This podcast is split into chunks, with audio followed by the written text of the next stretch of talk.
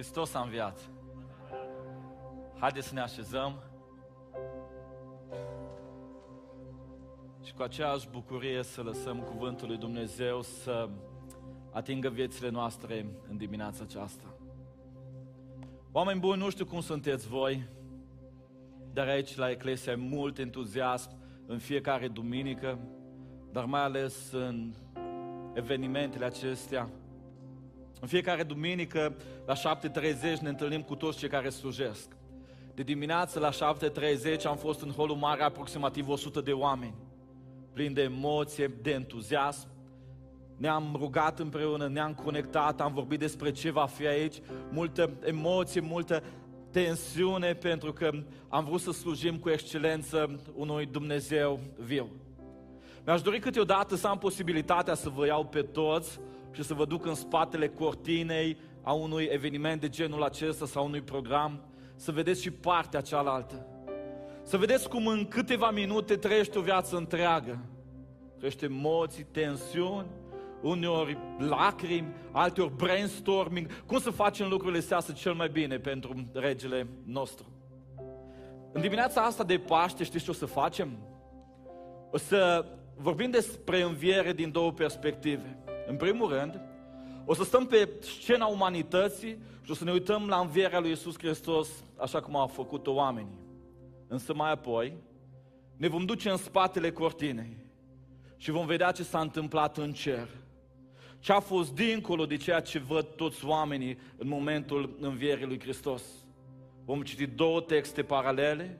Unul prezentat de Evanghelii, așa cum a văzut oamenii, cum au văzut oamenii învierea, și un text profetic din Apocalipsa, așa cum a celebrat cerul învierea lui Isus. Haideți să citim primul text. Matei, capitolul 28.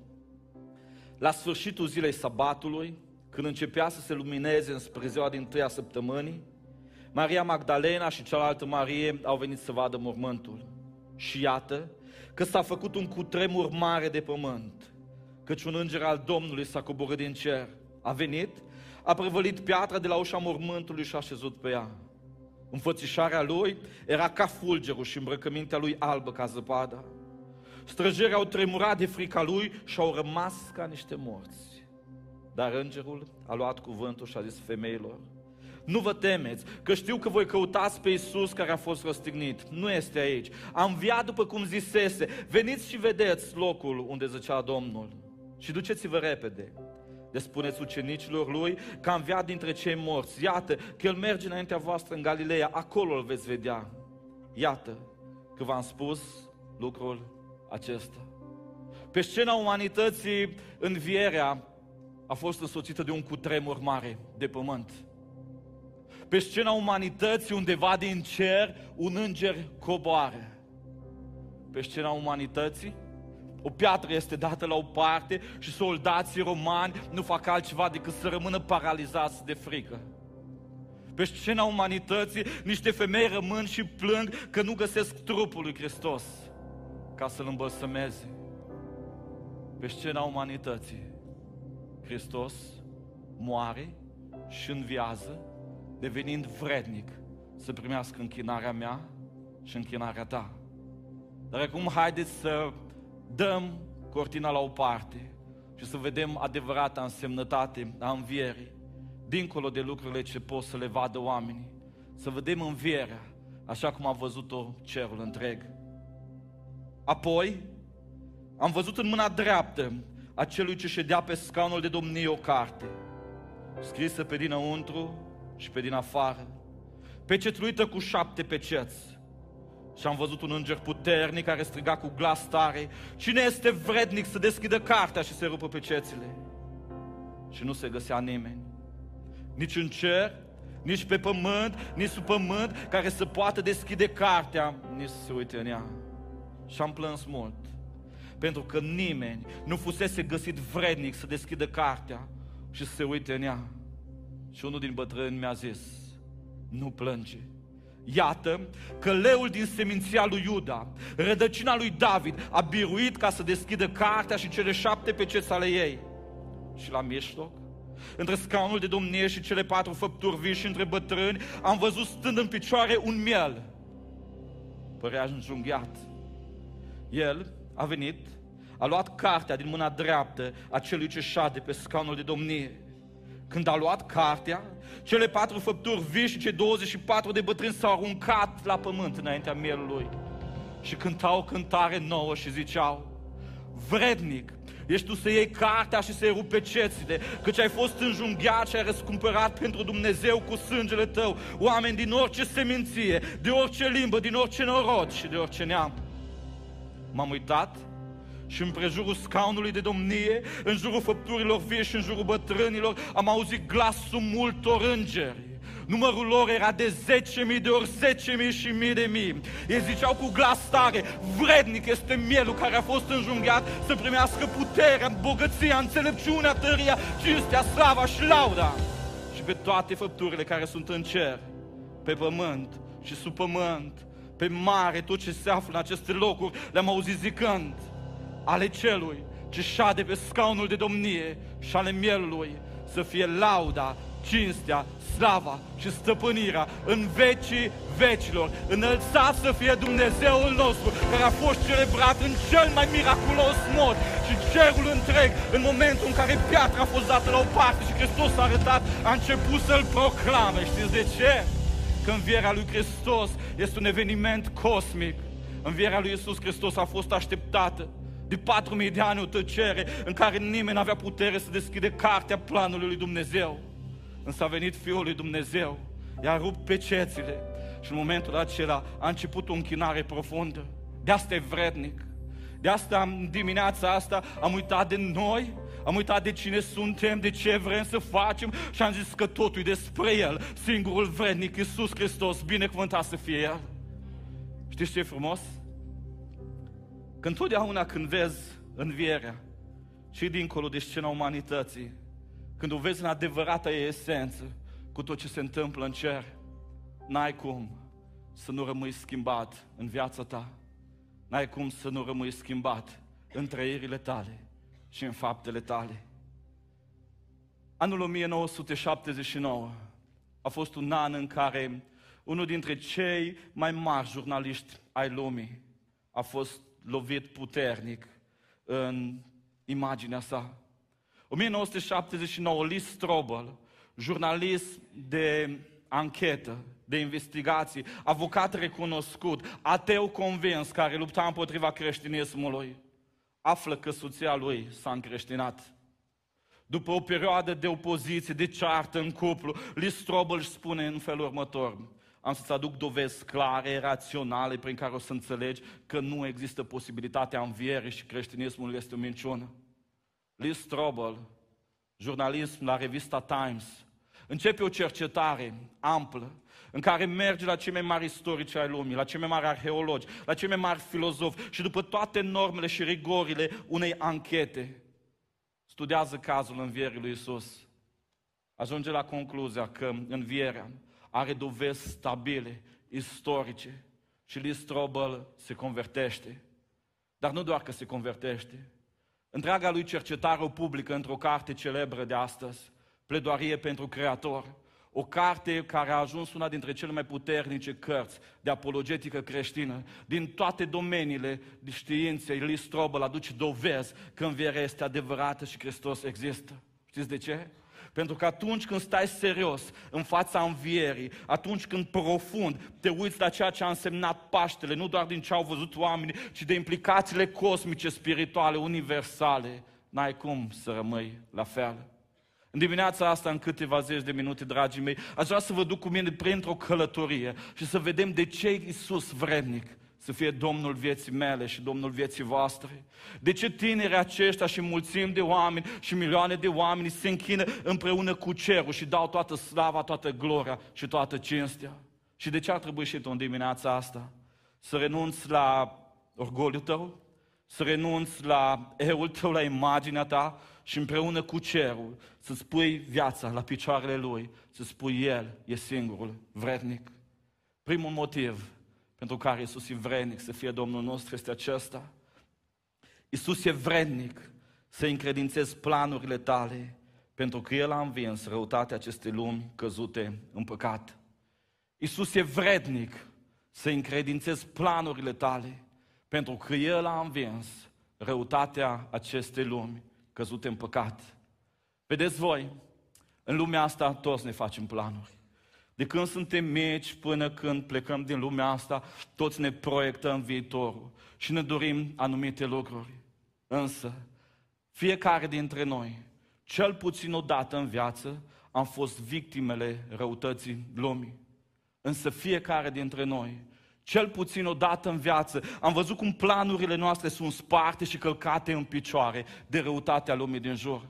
Deși au fost bine intenționate, deși motivația noastră a fost cea mai corectă.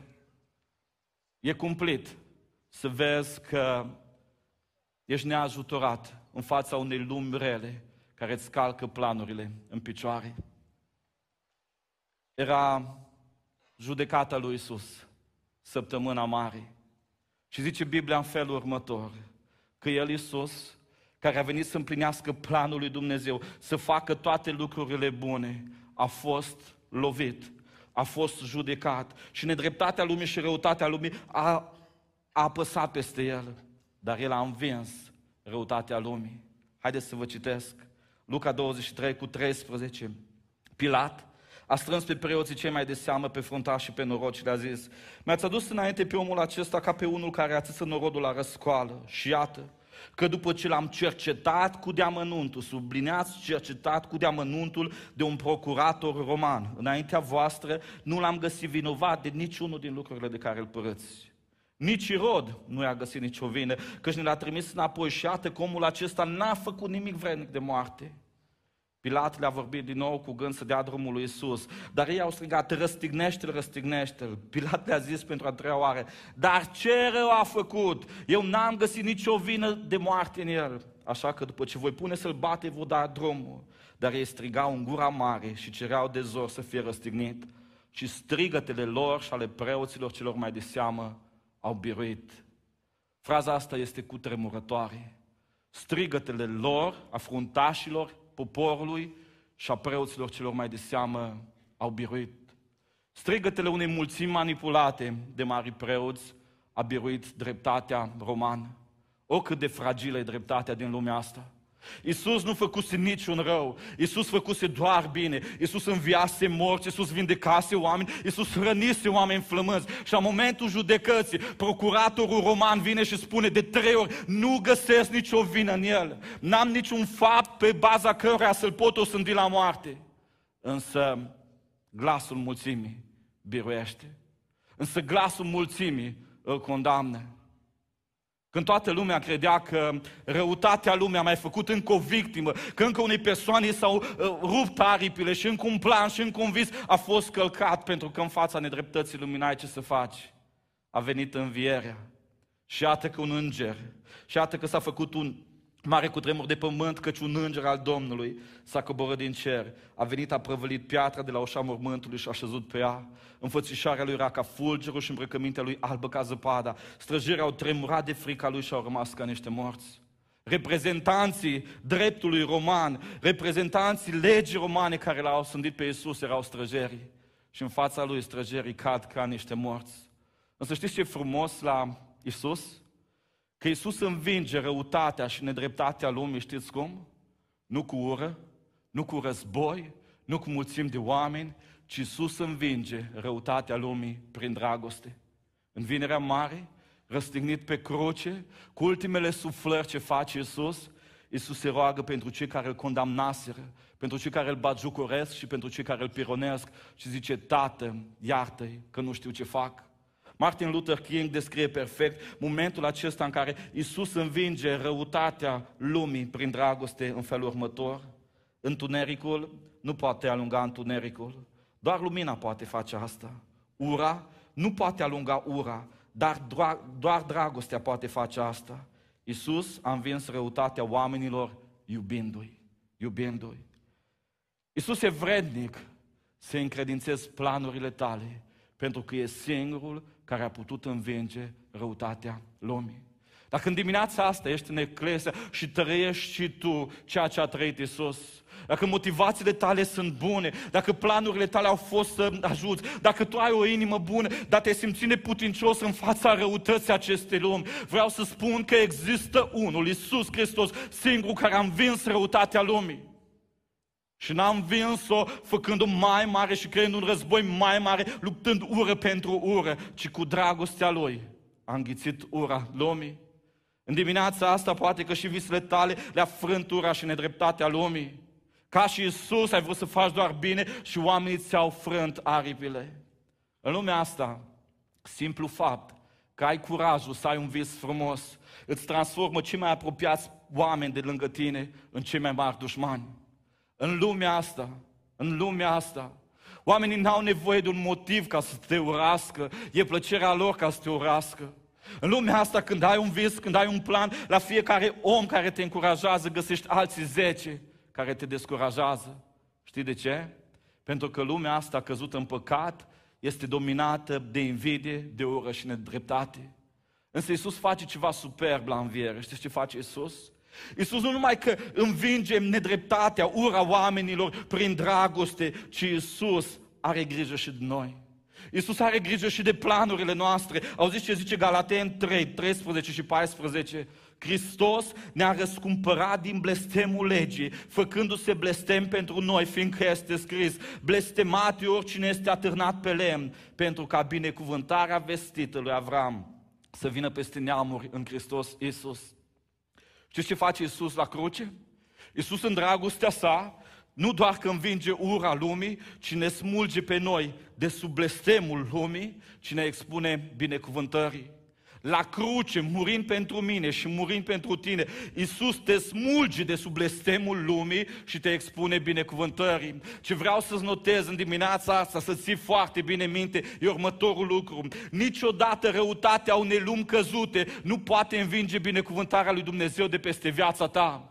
Niciodată răutatea oamenilor din jurul tău, a unei lumi căzute, nu poate învinge binecuvântarea lui Dumnezeu de peste viața ta. Apocalipsa, când îl vede pe Iisus glorificat, zice despre el că atunci când El deschide o ușă, nimeni nu poate închide și când El o închide, nimeni nu poate deschide. Trăim într-o lume căzută și toți avem de-a face cu răutatea lumii și răutatea lumii a încercat și pe fiecare dintre noi ne-a afectat într-un fel sau altul. Însă a venit dimineața învierii, a venit singurul care a călcat cu moartea pe moarte. De aceea Hristos este vrednic în dimineața asta să-i dai visele tale, să-i dai planurile tale. Proverbe 16 cu 3, încredințează-ți lucrările în mâna Domnului și îți vor izbuti planurile. Nu există o zi mai perfectă în care să spui planurile tale de viitor în mâna lui Dumnezeu. Nu știu care e planul tău, nu știu care e visul tău. Poate lupți pentru familia ta, poate lupți pentru cariera ta, poate lupți pentru a fi cine vrea Dumnezeu să fii și răutatea lumii ți-a spus niciodată nu o să mai fie nimic de relația asta, niciodată nu o să fie nimic din tine, n-ai potențial pentru zona asta, niciodată nu o să reușești. În dimineața asta ți-aduc aminte că niciodată răutatea lumii nu poate birui binecuvântarea lui Dumnezeu de peste viața ta. Știi de ce? Pentru că în ziua învierii, Iisus Hristos și-a dovedit vrednicia învingând răutatea lumii cu dragoste. Al doilea lucru pentru care inima mea și inima lor și inima noastră tuturor ne-am acordat-o la închinarea cerului și l-am glorificat în modul acesta pe singurul vrednic este acesta. Iisus e vrednic să încredințezi limitările tale pentru că El a învins prejudecățile lumii. Iisus e vrednic să încredințezi limitările tale pentru că El a învins prejudecățile lumii. În lumea asta nu există oameni perfecți. În lumea asta toți avem limitările noastre. Limitări fizice, emoționale, sociale, materiale, și toți, mai devreme sau mai târziu, am suferit sau vom suferi din cauza acestor limitări. În lumea asta nimeni nu are cea mai bună familie din care provine, cei mai mulți bani, cea mai multă școală. În lumea asta toți avem limitările noastre. Eram la început de an universitar. Împreună cu colegii mei profesori ne așteptam studenți, noi studenți în anul universitar să vină și într-o clasă cu 30 de studenți apare unul dintre ei cu degetele tăiate la mână. avea un pansament, s-a creat așa o stare, pentru că în bucuria de început de an l-am văzut pe studentul nostru care era în anul 1, acum a venit în anul 2, cu degetele tăiate, cu mâna, cu mâna înfășurată în pansament și primul instinct pastoral a fost că trebuie să zic ceva ca să-l consolez, să fac situația mai ușoară. Dar până când să apuc eu să zic ceva, să îl ajut pe omul ăsta, colegul meu, unul dintre profesori, zice, se uită în ochii lui și zice, nu-ți fă nicio grijă, în sala asta toți suntem handicapați. O fost prima dată când am fost făcut handicapat în viața mea la, de un coleg la școală. Însă, deși haslie și ciudat momentul ăsta, știți, mi-am dat seama că e o realitate. În lumea asta nu există oameni perfecți. Într-un fel sau altul, fiecare dintre noi avem limitările noastre. Unele mai vizibile, altele mai puțin vizibile. Știți ce a făcut Iisus Hristos la înviere? Iisus Hristos e vrenic să dai limitările tale pentru că El a învins prejudecățile oamenilor. În lumea Vechiului Testament, oamenii erau foarte discriminatori, te respingeau foarte ușor. Nu trebuia să faci neapărat ceva rău, nu trebuia să ai un defect foarte mare. De exemplu, simplu fapt că erai femeie, erai văzută ca unealta a bărbatului. Nu avea dreptul să vorbești în public, nu avea dreptul să faci o mulțime de lucruri. O altă categorie foarte discriminată erau robii, da? Robii erau văzut ca niște animale, oameni care erau vânduți și se făcea comerț cu sclavi, cu robi. O altă categorie foarte discriminată erau păstorii, ciobanii, pentru că stăteau cu turmele și în sabat și nu puteau ține sabatul, erau văzuți ca niște blestemați. Erau categorii de oameni discriminați. Învierea lui Isus face un lucru fantastic. Dă la o parte prejudecățile oamenilor și schimbă limitările acestor categorii de oameni în niște aturi ale binecuvântării. Haideți să vă citesc. Ioan, capitolul 20. Dar Maria ședea afară lângă mormânt și plângea. Pe când plângea, s-a plecat să se uite în mormânt și a văzut doi îngeri în alb șezând în locul unde fusese culcat trupul lui Isus, unul la cap și altul la picioare. Femeie, i-au zis ei, pentru ce plângi? Ea a răspuns, pentru că au luat pe Domnul meu și nu știu unde l-au pus. După ce a zis aceste vorbe, s-a întors și a văzut pe Isus stând acolo în picioare, dar nu știa că este Isus. Femeie, a zis Isus, de ce plângi? Pe cine cauți? Ea, ea a crezut că este grădinarul și a zis, Domnule, dacă l-ai luat, spune unde l-ai pus și mă voi duce să-l iau. Iisus i-a zis, Marie. Ea s-a întors și a zis în evrește, Rabuni, adică învățătorule. Nu mă ține, a zis Iisus, căci încă nu m-am suit la tatăl meu, ci du-te la frații mei și spune-le că mă voi sui la tatăl meu și la tatăl vostru, la Dumnezeul meu și la Dumnezeul vostru. Știți ce face Iisus? Primei persoane care îi se arată înviat, în trup de slavă, până încă nu s-a înălțat la cer, este o femeie. Este o persoană pe care lumea o discrimina. Este o persoană la care lumea vedeau uh, limitările și zice, o, te-ai născut femeie, ești blestemată, tu n-ai ce să cauți aici, tu n-ai ce să cauți între bărbați, tu n-ai, n-ai acces la, cult, la educație, tu n-ai acces la alta societate. Haideți să vă spun mai mult. Știți care au fost primii oameni care au aflat despre nașterea Fiului lui Dumnezeu în lume? O altă categorie de oameni discriminați, păstorii, ciobanii care erau priviți ca și blestemați. De ce? Că Isus Hristos, prin nașterea sa, prin învierea sa, a venit să vadă limitările unor oameni sinceri și le-a valorizat dând la o parte prejudecățile lumii. Dacă astăzi, după 2000 de ani, la cele mai mari sărbători ale creștinismului, la Paște și la Crăciun, vorbim despre femei și despre ciobani, despre păstori, e că Iisus a uitat la limitările lor, limitări încredințate în mâna Lui și le-a transformat în natura ale binecuvântării.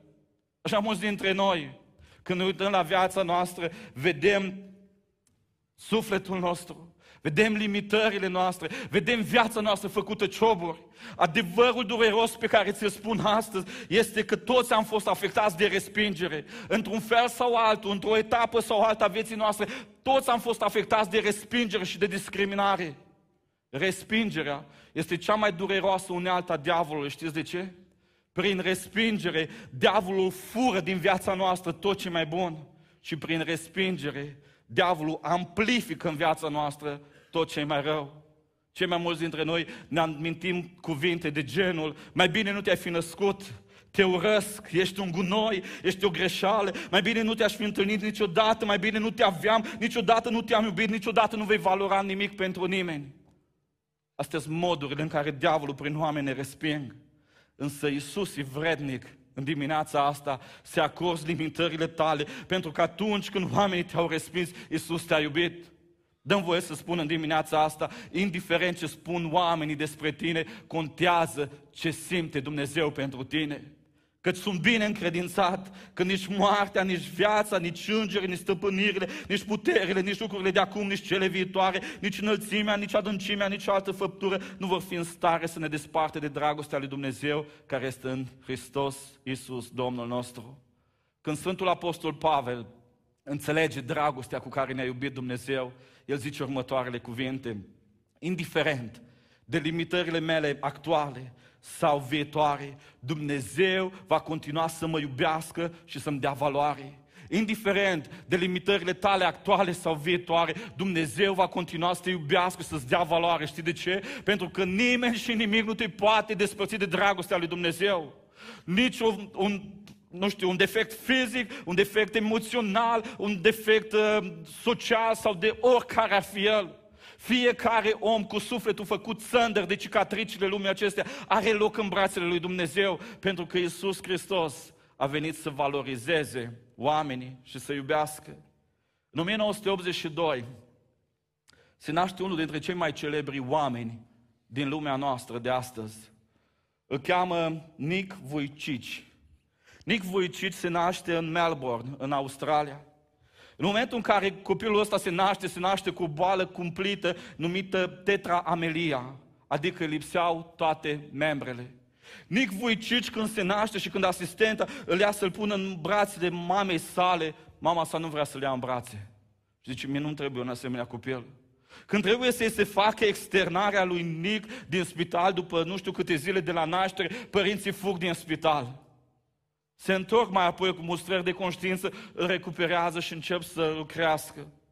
La 13 ani, din cauza bullyingului, din cauza discriminării și a răutății oamenilor din jur, pentru că nu avea nici picioare, nici mâini, Nic încearcă să se sinucidă în cadă, înecându-se.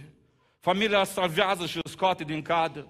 Până la 15 ani căuta alte metode să se sinucidă, pentru că e complicat să te sinucizi dacă n-ai mâini și picioare, nici măcar să te sinucizi nu poți. La 15 ani dă de Biblie și începe să citească Biblia. Înțelege că Dumnezeu îi ia limitările Lui și că Dumnezeu are un plan cu El, chiar dacă n-are mâini și n-are picioare. Nic Vujicic, astăzi, este unul dintre cei mai mari evangeliști ai lumii și speaker motivațional. Are patru copii și o soție. Zeci de mii de oameni merg la campaniile lui de evangelizare. Umple stadioane. Știi de ce? Pentru că a fost un moment în care și-a luat limitările și le-a pus în brațul lui Isus. A fost un moment în care a zis, tu ești vrednic să iei viața mea pentru că tu înlături prejudecățile oamenilor și din limitările mele faci aturi ale binecuvântării. Tu ești vrednic, Iisus, să fii Domn peste viața mea, că atunci când oamenii mă resping, Tu mă valorizezi. În dimineața asta nu știu care sunt limitările tale. Unii dintre noi avem limitări vizibile, ca un defect de vorbire sau alții fizice, dar alții dintre noi avem limitări în sufletul nostru. Venim dintr-o familie care nu ne face cinste, poate. Am avut momente în viață în care nu am fost demni de credința noastră, de Dumnezeul nostru. Și fiecare dintre noi când ne uităm în raport cu viața pe care am trăit-o, ne dăm seama că avem câte o rană, mai mică sau mai mare. Știți ce a făcut Hristos la înviere? Cel mai superb lucru. A dat la o parte prejudecățile oamenilor și a valorizat limitările lor transformându-le în naturi ale binecuvântării. Matei, Vameș, știți ce au însemnat Vameș și pentru evrei? Să nu-i vadă recuperatorii de taxe pentru romani. Iisus dă la o parte ce au crezut oamenii despre Matei și din Vameșul Matei face ucenicul. Simon Zelotul. Știți ce erau zeloții? Erau luptătorii de gherilă. Când venea câte un ostaș roman sau, sau armata romană, venea în echipaj de 5-7 să aducă o veste în teritorii. Zeloții, luptătorii de gherilă, stăteau ascunși în dealuri și îi ucideau pe oamenii aceia. Le luau capul și trimiteau înapoi cai doar cu trupele lor spre Roma. Iisus îl ia pe zelot și face din el ucenic. Nu știu care sunt limitările tale, dar știu un lucru, că limitările tale în mâna lui Isus pot să fie atura ale binecuvântării. De-aia învierea a demonstrat încă o dată că Isus nu ține cont de prejudecățile oamenilor. Așa cum sunt, la tine vin putere n-am, tu îmi fie sprijin. Cei mai mulți dintre noi luptăm cu minciuna diavolului care ne spune, știți ce ne spune? Tu nu ești destul de bun pentru Isus. Tu nu ești destul de bun pentru biserica aia. Tu nu ești destul de bun să te rogi. Tu nu ești destul de bun. Isus a murit și a înviat într-o zi ca astăzi și dimensiunea cosmică, spirituală a învierii sale îi să ne arate că El are nevoie de oameni sinceri, cu limitări, pe care să le transforme în aturi ale binecuvântării. Îl slujesc pe Iisus și mă închin înaintea Lui, pentru că am pus în mâna Lui planurile mele și l-a dat la o parte răutatea lumii. Și știu că planurile mele, visele mele, sunt cea mai sigură mână din universul ăsta. Îl iubesc pe Iisus, îl slujesc pe Iisus, pentru că într-o zi am pus în mână, în brațul Lui, limitările mele. Și când mă uit la mine, uneori mi-e rușine de mine și nu sunt în stare eu să ajung la standardele care mi le impun eu mie. Dar îmi dau seama că Dumnezeul meu mă vrea așa cu limitările mele și mi-a limitările astea și le transformă în aturi ale binecuvântării. Dar al treilea motiv pentru care Isus e vrednic de toată închinarea este acesta. Isus e vrednic să încredințezi veșnicia ta pentru că El a învins moartea. Tragem prin viață după noi aripi frânte și vise călcate în picioare. Ni le plângem când suntem singuri și uneori avem curajul să le mai spunem unor oameni. Încercăm să ne ascundem limitările cât de bine putem. Însă există ceva ce niciunul dintre noi nu poate să ascundă. Momentul întâlnirii cu moartea. Momentul întâlnirii cu moartea. Mai devreme sau mai târziu, toți vom sta față în față cu moartea. Moartea este unul dintre puținele lucruri sigure în viață. Cel mai înțelept lucru care poți să faci în dimineața asta e să iei veșnicia ta și să o încredințezi singurului care a învins moartea. Știți ce ciudat în viața asta? Mi-am dat seama că unul dintre cele mai mari paradoxuri ale zilelor noastre este că pentru lucrurile trecătoare din lumea asta, căutăm oamenii cei mai competenți, mai vrednici. Când îmi dau copilul la școală, îl vreau la cea mai competentă învățătoare. Când mă duc la medic, dau șapte telefoane înainte din șapte surse să știu că la știe ce face. Chiar și când îmi repar mașina, întreb, e competent, e vrednic mecanicul la să o repare sau nu? Unul dintre cele mai mari lucruri, mari paradoxuri ale lumii noastre este că pentru lucrurile trecătoare căutăm cei mai competenți, mai vrednici oameni. Însă când vine vorba de veșnicia noastră, nu ne pasă. O lăsăm în voia sorții. Ce-o fi de toată lumea, o fi și de mine. Ce s-a întâmplat cu toți, s-a întâmplat cu mine. Nu e asta un lucru neînțelept? Pentru o mașină care ține 3, 4, 5, 10 ani cât o ține aia. Pentru un trup care ține 70-80 de ani, pentru o educație care îți folosește vreo 50 de ani în lumea asta, căutăm cei mai competenți oameni, cei mai vrednici. Dar când vine vorba de sufletul nostru, nu ne facem timp pentru el. Știi de ce e vrednic Iisus astăzi? Iisus este vrednic să încredințezi veșnicia ta, pentru că El a învins moartea. Și iată că s-a făcut un mare cutremur de pământ. Căci un înger al Domnului s-a coborât din cer, a venit și a prăvălit piatra de la ușa mormântului și a șezut pe ea. Înfățișarea lui era ca fulgerul și îmbrăcămintea lui albă ca zăpada. Străjerii au tremurat de frica lui și au rămas ca niște morți. Dar îngerul a luat cuvântul și a zis femeilor, nu vă temeți că știu că voi căutați pe Iisus care a fost răstignit. Nu este aici. Am înviat după cum zisese. Veniți să vedeți locul unde zăcea Domnul. Textul ăsta are în el un adevăr puternic peste care am trecut ani de zile, dacă nu zeci de ani. Zice Biblia așa. Vine îngerul, se face cu tremur, piatra e dată la o parte, îngerul se pune pe piatră și stă și vorbește cu femeile.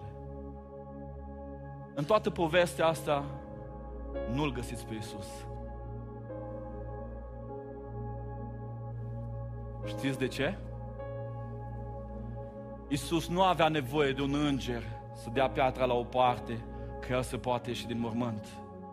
Când îngerul a dat piatra să șadă pe ea, Iisus deja era glorificat. Iisus avea un trup de slavă cu care putea trece prin ușile închise. Îngerul n-a dat piatra la o parte să iasă Iisus din mormânt. Îngerul a dat piatra la o parte ca femeile să vadă mormântul gol. Iisus era viu. Știți de ce? Pentru că învierea lui Iisus era în deplină concordanță cu legea vieții. Plata păcatului este moartea. Iisus neavând păcat în sine, Iisus rezolvând păcatul nostru în vinerea mare, prin acel tetelestai unde spune prețul întreg a fost plătit, moartea nu l-a putut ține. În momentele în care Iisus a fost pus în mormânt, El a vestit celor din adâncuri despre împărăția lui Dumnezeu și despre lucrurile viitoare, dar nu o piatră l-a ținut pe Iisus. Nu un înger a deschis calea spre înviere, ci Duhul Sfânt al lui Dumnezeu. Și dacă Duhul Celui ce l-a înviat pe Hristos dintre cei morți locuiește în voi, El va învia și trupurile voastre muritoare din pricina Duhului Său, Celui Sfânt. Va fi o zi în care va veni Hristos așa cum a înviat, așa cum s-a înălțat la cer, a promis că o să vină. Și ăsta e un adevăr pe care lumea nu-l crede astăzi. Și în momentul revenirii lui Isus Hristos, se va crea un câmp magnetic spiritual, dacă vreți să spunem așa. Și Duhul Sfânt al lui Dumnezeu va trage pe toți oamenii cu Duhul Sfânt în ei și îi va duce la cer. Asta e puterea învierii. De asta trebuie să ai parte tu și eu. Dar până în momentul acela, până în care tu să fii templu al Duhului Sfânt și Hristos să locuiască în tine, va trebui să crezi cu putere în învierea lui Iisus Hristos. Din momentul nașterii din nou, tu intri în familia lui Dumnezeu și Duhul Sfânt locuiește în tine. Și va fi momentul care îți dă siguranță pentru veșnicia ta. De ce e vrednic Iisus să lăudăm? De ce de 2000 de ani biserica se închină? De ce oamenii au murit pentru El? Știți de ce? Pentru că El este vrednic să-i dai planurile tale, că El a învins nedreptatea lumii. Și o lume care l-a acuzat, a făcut numai bine și l-a acuzat pe nedrept și l-a pedepsit pe nedrept. Iisus a îmbrățișat-o cu dragoste. Și în acea dragoste dă aripi și planurilor tale. De ce e vrednic Iisus de toată închinarea? Pentru că Iisus nu se uită la prejudecățile oamenilor, la limitările mele și limitările tale. Iisus dă la o parte prejudecățile oamenilor și a limitările mele și le transformă în natura ale binecuvântării. Și zice, da, din defectul tău de vorbire o să fac un brand și toată lumea o să te asculte și o să știe că ești tu când vorbești. O, da, din sărăcia ta o să te ridic și o să fac din tine un om binecuvântat și toată lumea o să știe că numai Dumnezeu a făcut lucrul ăsta. O, da, Nic, din infirmitatea ta o să facă un lucru care o să atragă zeci de mii de oameni spre Dumnezeu, spre cer. Dar mai ales Iisus este vrednic de închinarea noastră. Pentru că El ia viața noastră, veșnicia noastră și o duce în cer, în prezența lui Dumnezeu, pentru că e singurul care a învins moartea. Vreau să plecăm capetele în momentul ăsta. E ziua de Paști. Și fiecare întâlnire în Eclesia, dar mai ales evenimentele, nu sunt despre noi. Nu sunt despre modul în care eu predic sau ei cântă sau ei slujesc de la welcome până la follow-up. Nu-i despre asta. Tot ce facem aici are un singur scop. Ca Iisus Hristos să fie glorificat. Dacă în dimineața asta am avut cea mai bună primire în hol, dacă în dimineața asta am avut cea mai bună muzică sau cea mai bună predică și Iisus n-a fost glorificat, am ratat 10 sute de ore de pregătire. Însă dacă în dimineața asta Iisus își ia gloria din tot ceea ce am făcut, am câștigat cerul. Așa cum stăm cu capetele plecate. Dacă există cineva în sală care poate n-a mai făcut-o niciodată, dar în dimineața asta vrea să-și pună viața în mâna lui Isus. În dimineața asta realizează că într-o zi va sta în față în față cu moartea și veșnicia lui n-a făcut nimic pentru ea. Și astăzi Duhul Sfânt al lui Dumnezeu i-a spus cât de valoros și cât de vrednic e Iisus Hristos pentru închinarea lui și în lumea asta și în lumea viitoare. Vreau să mă rog pentru tine să te ajut să iei cea mai înțeleaptă decizie. Oriunde ești în sală, în timp ce stăm cu capetele plecate, dacă vrei să-ți încredințezi veșnicia în mâna lui Isus și n-ai mai făcut-o niciodată, ridică mâna dreaptă în sus și vreau să mă rog pentru tine. Dumnezeu să te binecuvinteze și pe noi asta, și pe tine, și pe voi de acolo.